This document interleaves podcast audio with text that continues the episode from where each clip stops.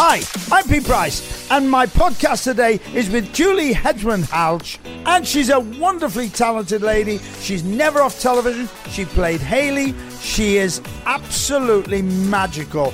Have a listen to this magical woman who's at the Playhouse, Liverpool. Liverpool Live. Ladies and gentlemen, I am thrilled that we've got Julie Hesmondhalgh with us right now. I am delighted with this lady. I was one of the first people to interview her when she went on Coronation Street. She's bringing live theatre back. She's coming to Liverpool to the Playhouse in the greatest play in the history of the world. I am delighted to say hello to Julie. Hello, Julie.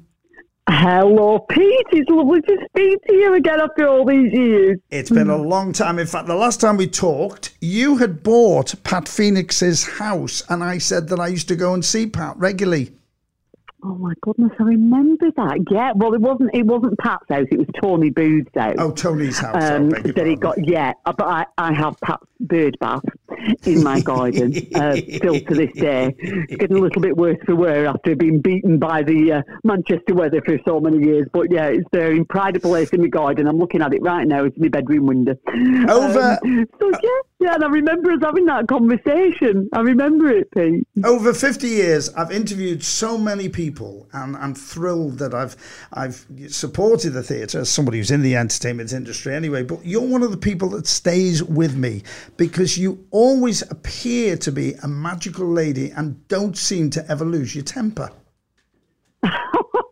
oh, Pete, I, that's absolutely not. My children might uh, might uh, have a, a, few words to say with you about that, Pete. Um, yeah, oh yeah, I, I have been known to lose my temper sure. Um, yeah, and never about like the right things either. You know, which is a shame, isn't it? Because I'm a I'm a great believer in righteous anger about the things that are you know right to get mad at, but it's usually just you know, stuff yeah. like people not, you know, washing the breakfast bowl and stuff like that that tip me over the edge. It's always the same. There's a magical video that I've put on Twitter and I've put all over social media about you talking about the greatest play in the history of the world. It, it really is magical. Tell us again the story about you wanting to work the Playhouse. Oh, it is a lovely story, isn't it? So, so when I was a teenager, I had absolutely terrible teeth, and they were so bad that I had to go from Accrington to a special orthodontist in Liverpool. You know, there's that that road out, there's that street in Liverpool where all the dentists are. Rod, Rodney Street. That's the one, yeah, and it's like near the cathedral. Yep. And so my dad used to take me, I used to have to go about once a month to have my braces tightened up on Rodney Street. And we'd go and we'd go to the, both cathedrals and we just loved it. And once I took my best friend, Connie, and Connie was also in Coronation Street. She played Sally's sister in Corrie, um, Connie Hyde. We were both doing um, our theatre studies A level at Accrington College. So she came with me one day and we were walking around Liverpool and we went past the playhouse and, and we sneaked in. And to this day, I don't know how that was possible. I mean, it's obviously we could never happen now, but we sneaked into the auditorium and we sat at the back of the auditorium, and looked at the stage, and Connie said to me, one day, Joe, one day we'll be on stage here. And I said, yeah, we will, Con. And this is the first time that I'm going to actually be on stage at the Playhouse. Obviously, I've seen many things there over the years. I've been in that auditorium many times, but never been on stage. So I'm absolutely over the moon to finally have made it on the Liverpool Playhouse stage from Tuesday this week. And a play that's written by your husband. Yes, yes absolutely, it's a very, very special play to, to us and our family because um, a few years ago I'd said to him, Well, what's the point of being married to a writer if you don't write anything for me?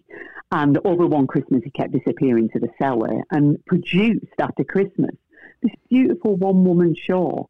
And I, and I said to him, make it non-age specific, so it's something that we can tour right into our dotage. You know, the idea being that, like in our eighties, we can just be like, "Oh, there's a little festival in Brooklyn. Let's pack a suitcase and go." Yeah. And he and he presented me with this gorgeous play, which is a love story set on a northern street, but with the background of the Golden Record on Voyager One and Carl Sagan, and the whole idea of trying to find a way to sum up Earth and life on Earth and what we would put on the golden record. And so it's it's a play that's all about the particular. It's full of tiny details of everyday life, but it's also an epic play about the universe and space and about what it all means at the end of the day, really. And and it's also about loneliness and loss and isolation. It's very funny, I hasten to add, but it just seemed like the perfect play to take on the road at this time, mm. as well as the theatres were emerging from this extraordinary and difficult time that we've we've been in. And it's a play that we've done before. We did it in Manchester, we did it um, in the West End, we did it at, at the Edinburgh Festival. But it just seemed the perfect time to take it to, to northern regional theatres as audiences were starting to come back in a very socially distanced yeah. way into into theatres that are so special to those towns. So I mean, I've been in Oldham this week. You know, the Coliseum's such a massive part of Oldham. I've been to Nottingham, to Hull, to Scarborough. I've been, oh, I mean, I've been to Chester. It's been absolutely yeah. lovely. And each of those theatres, the people in the towns have such ownership. And I know that Liverpool such ownership over the Playhouse and the everyman. I know there's like a real sense of pride in those places that goes back absolute decades. So it just feels like the perfect thing to take to, to those theatres at this time. And um, I couldn't be more thrilled to be ending the tour. It's been an eight week tour and I'm ending it in Liverpool, which is just absolutely brilliant. Fantastic. And I've got my tickets, so I shall be seeing you this week. Tell us about the shoes and the shoe boxes. Yeah, so the, the whole premise of the show is based around shoes. And when, when it, it originally it's a studio piece, really, and now I'm, I'm doing it in these huge auditoriums in order to be able to socially distance the audiences. And the way that I used to tell the story of the people who live on this street, Preston Road, was to borrow people's uh, shoes from the audience. Not all of them. Some of them are in shoe boxes at the back of the stage. Um, but for some of the characters, I'd borrow their shoes. And of course, I can't do that now because of COVID. Um, so we've had to find new ways now. But um, these sort of stacks of shoe boxes were always quite small in, in studio spaces. And now in these huge studio, in these huge spaces, they go up for meters and meters and meters, and they look sort of like almost like giant computers. It's really beautiful set with this sparkly blue carpet and these like massive, massive shelves of shoe boxes. And I picked different ones to represent different characters in the play.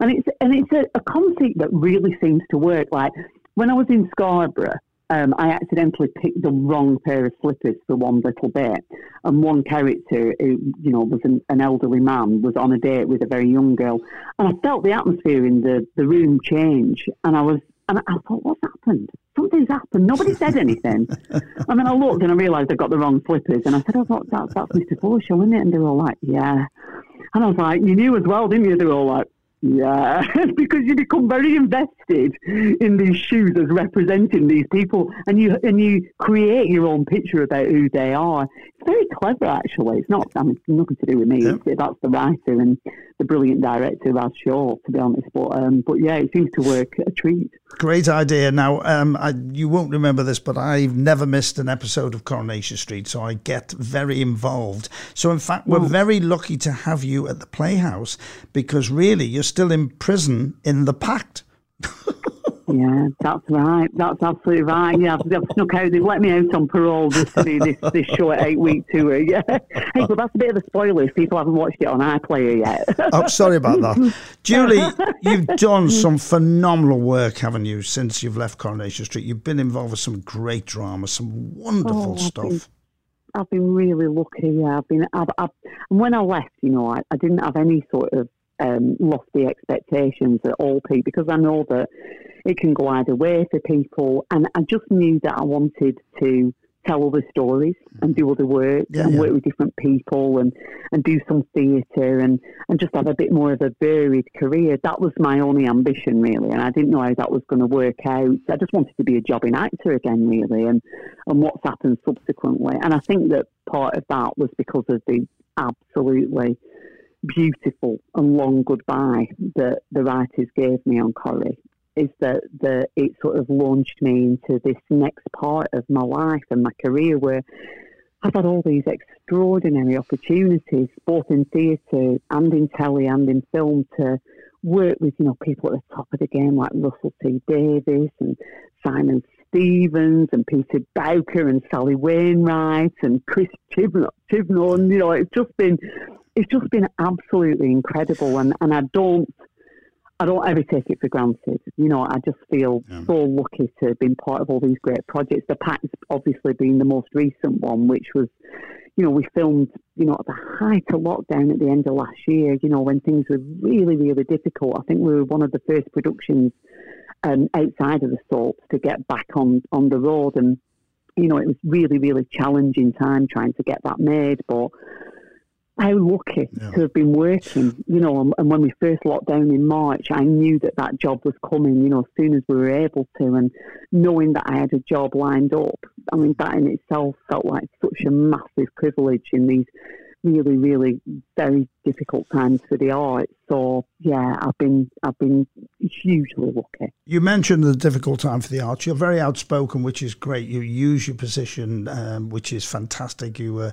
uh, speaking for Jeremy Corbyn when he was around. What is your thoughts now about the theatres and the way we've been treated, the industry in general, from all the people backstage, from everywhere? It's been horrendous, hasn't it? It, has been horrendous. I mean, you know, there, there was the, the Cultural Recovery Fund, you know, which was which came, you know, at the eleventh hour actually, and, and that was, you know, very very welcome by the arts. But obviously, that is a relatively small pot um, in terms of, of what's needed, and there's there's huge need out out there, and we know that. I mean, what what's difficult and what a lot of people don't realise, I don't think, is that the arts are made up very much of self-employed people, and a lot of people fell through the gaps between the self-employed sort of schemes to help people live during that time, and also the, the furlough scheme. So if you if your income was a combination of, of the two sort of tax brackets, you fell right through it, and you were living on absolutely nothing. And then a lot of the theatres were making huge redundancies because there was no sign of a cultural recovery at that point. And and I think that you know, there's, there's sometimes a myth around the arts that it's a, a, luxury, that it's something, a bit of an add on. You know, it's not something that we need um, as a society, that it's a, a, luxury is exactly the word. I think that people think of it like that. And, and what they don't realise is, is not just what it brings into our lives in terms of enrichment, but also in terms of the huge, huge numbers of people yeah. that arts and the cultural industries employ. And of course, actors are the face of that. But then there's, as you say, you know, it's the ushers, the courtroom attendants, the, the lighting designers, the workshop um, makers, you know, the props makers, there's box office workers. There's absolutely swathes of people. And more than that, the difference for a town for struggling small towns, of which there are many now, of course, that are just dying, a theatre can make the difference between a town thriving or literally just yeah. dying away because a theatre brings people in, it, it helps the restaurant industry around it, the hospitality, the hotels. It, it, it does everything for a community, which is why, you know, good councils will always invest in the arts, knowing that everything else will follow from that. Yeah. And um, and I also am incredibly passionate about it being something that isn't a luxury just for the well-heeled, but that it's something that you know speaks to everybody, and that everybody has an opportunity to to forge a career in the arts. And and again, that's becoming more and more difficult for young people from working class backgrounds because it's becoming prohibitive and there's this sort of culture of feeling that uh, a career in the arts is um, fanciful and not for the likes of us, you know, which, which we got past actually. Mm. And now, you know, young people are being constantly dissuaded from doing arts degrees or going to drama school or art school because it's like, oh, well, what will you do with it? You'll never make a living from it. And actually, the cultural industries bring in billions of pounds into, into our country every year. And they're also huge employers of people. It's one of the only burgeoning industries we have left in this country. Yeah. So you know, it's it's a it's a falsehood to think of it as this kind of like frivolous little add-on to yeah. our lives. And I think during lockdown, we've all really had a renewed appreciation of how much we need art and culture from the things that we've just like lived off the music, the books, the TV series, the films. It's what's kept us going, yep. isn't it? Julie, you're a passionate lady. You're coming to Liverpool to um, appear at the Playhouse in the greatest play in the history of the world. To finish off, what do you want people to walk out of the Playhouse saying about what they've just witnessed? Well, I hope that people come out? That's a really good question, Pete. I'd, I'd like people to come out feeling safe and knowing that the theatres is possibly the safest place that you could be at the moment. They're doing absolutely everything in their power to keep us as safe as possible. And I, and I know the audiences all through this tour have really felt held by the theatres in that way. And I'd like people to feel connected to each other again because there is nothing like sitting in an auditorium with other people watching something together. And that something especially that's a celebration of human beings in all the messiness and love and daftness and mistake making and flaws, just all of that, and just what matters at the end of it all, just the, the tininess of us all in this huge universe and how we can leave our mark and how we can live our best life. But but really, just to sat in an auditorium, albeit a socially distanced one, and experience something with other people and laugh and maybe like shed a tear together is just a really, really beautiful thing and a thing that we've all really, really missed. The play is called The Greatest Play in the History of the World. It's at the Playhouse. You're here. Um, we're thrilled. Julie Hesmondhalgh, thank you so, so much for joining me. Thank you, Pete. Take care of yourself. If you enjoyed that, ladies and gentlemen, why not subscribe? It's free of charge, and I love being with you. Liverpool Live.